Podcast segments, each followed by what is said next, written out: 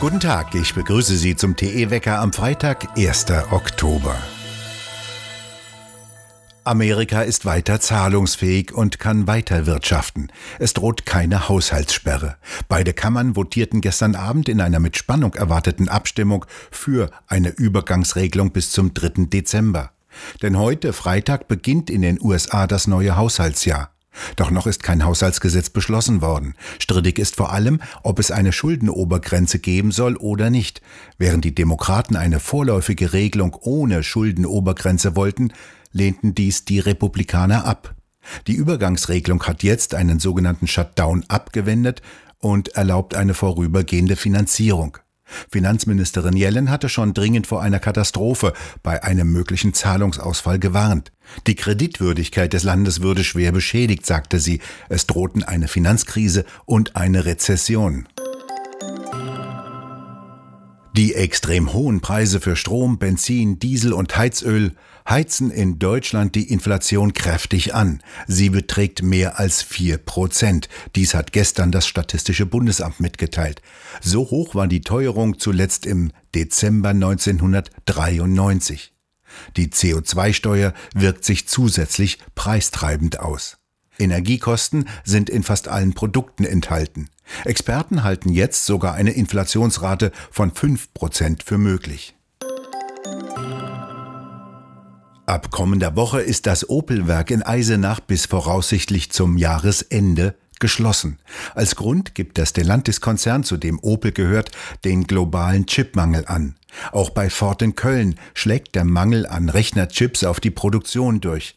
Ford verlängert seinen Produktionsstopp, der schon mehrere Monate dauert. Das Werk werde voraussichtlich noch bis zum 31. Oktober stillstehen, teilte Ford gestern mit. Der Mangel an elektronischen Bauteilen zwingt schon seit fast einem Jahr Autohersteller immer wieder zu Produktionsstopps.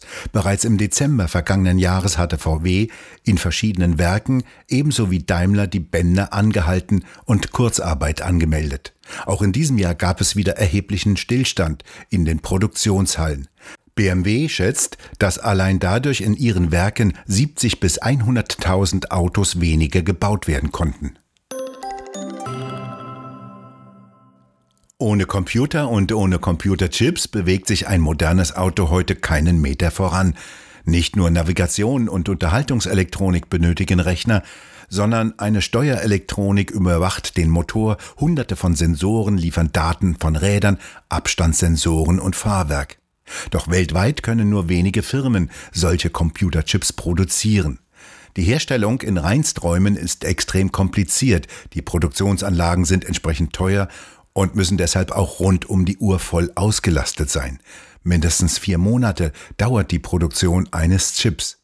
Die Automobilindustrie nimmt weltweit gesehen nur etwa acht Prozent der Chips ab und spielt aus Sicht der Chip-Hersteller eher eine untergeordnete Rolle. In Villach in Österreich hat gerade Infineon für 1,6 Milliarden Euro eine Hightech-Chip-Fabrik eröffnet.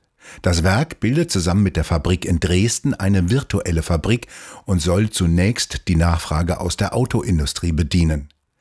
Der weltgrößte Chiphersteller sitzt in Taiwan. Der baut gerade eine Zweigstelle in den USA für 16 Milliarden Dollar. Ein mögliches Mordkomplott gegen Premierminister Mark Rutte erschüttert die Niederlande. Sogenannte Späher, die mit einer Drogenhändlerbande in Verbindung stehen, verfolgten den 54-jährigen niederländischen Premierminister. Rütte geht normalerweise alleine durch die Straßen oder fährt mit dem Fahrrad. Jetzt darf er nur noch mit starker Sicherheitsbegleitung unterwegs sein.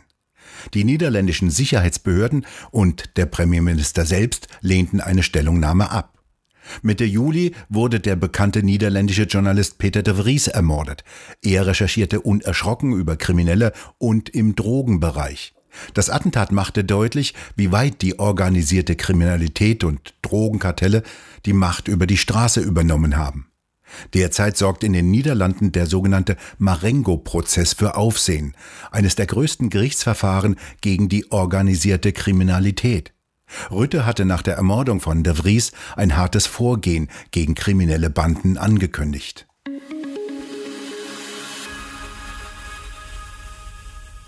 Eine neue Aktion soll für neue Diskussionen über Corona und die Folgen sorgen. Zu Wort melden sich wieder Bekannte aus der Kampagne Alles dicht machen.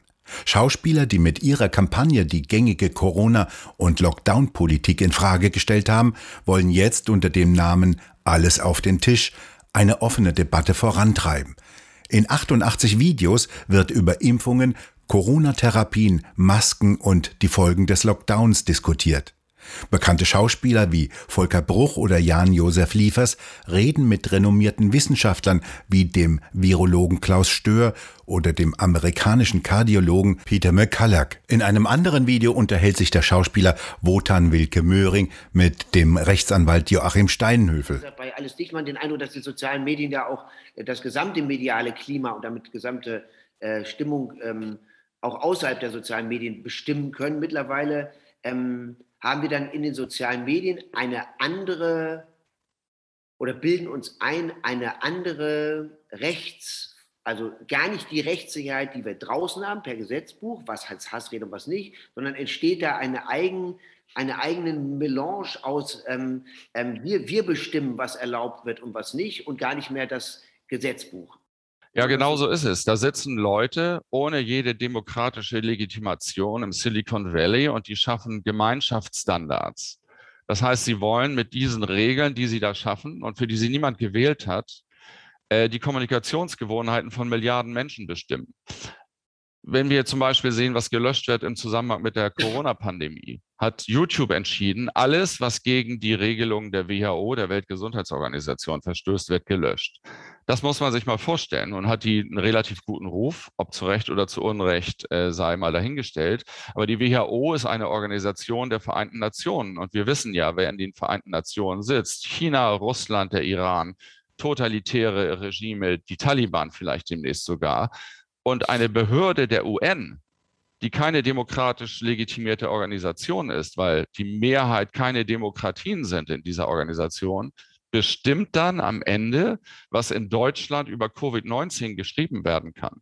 Ich habe dagegen oft prozessiert und so ziemlich alles gewonnen.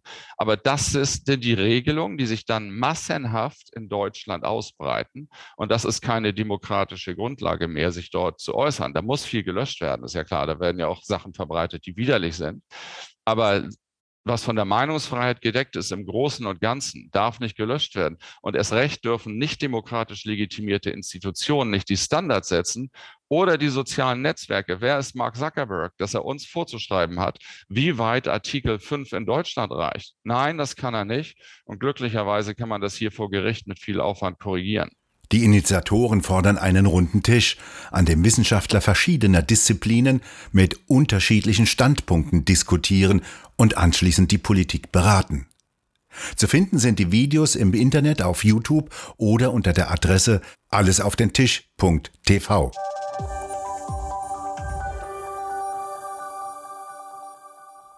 Schon wieder brennt ein Busdepot. Diesmal ist in Stuttgart Ost im Busdepot ein Feuer ausgebrochen, das sich zu einem Großbrand entwickelte. Eine Reihe von Bussen steht in Flammen. Laute Knallgeräusche waren zu hören, die von platzenden Reifen stammten.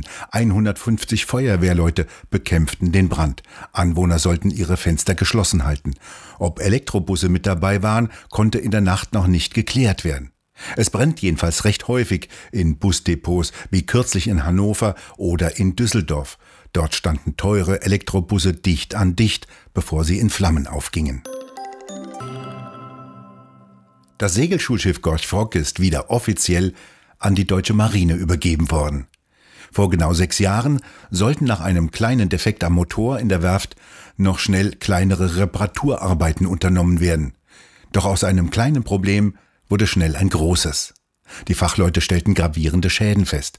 Wie bei der Renovierung eines alten Hauses schnellten die Kosten hoch, in diesem Fall auf 135 Millionen Euro. Die damalige Verteidigungsministerin von der Leyen gab dann Order, das Schiff wird saniert. Heute fährt das 1958 in Dienst gestellte Schiff komplett rund erneuert in voller Pracht mit seiner Besatzung von 120 Mann von Wilhelmshaven in seinen Heimathafen Kiel und soll dort am Montag ankommen. Ja, sechs Jahre ist das schon wieder her. Die Besatzung wird gleich von einer recht stürmischen Nordsee empfangen. Dort ist der große Sturm zwar vorbei, es bleibt aber noch recht windig, während es im gesamten Land ruhig wird und sonniges Wetter erscheint. Im Nordwesten noch ein wenig Regen, ansonsten vor allem im Süden ein schöner sonniger Tag mit wärmerer Luft bei Temperaturen bis zu 20 Grad. Der Samstag wird sonnig mit 15 bis 20 Grad und am Sonntag kündigt sich im Westen ein Wechsel an. Eine Kaltfront quert langsam nach Osten. Doch von Süden kommt immer noch recht warme Luft, teilweise sogar bis 25 Grad heran. Wir bedanken uns fürs Zuhören und schön wäre es, wenn Sie uns weiterempfehlen würden. Und wir hören uns am kommenden Montag wieder, wenn Sie mögen.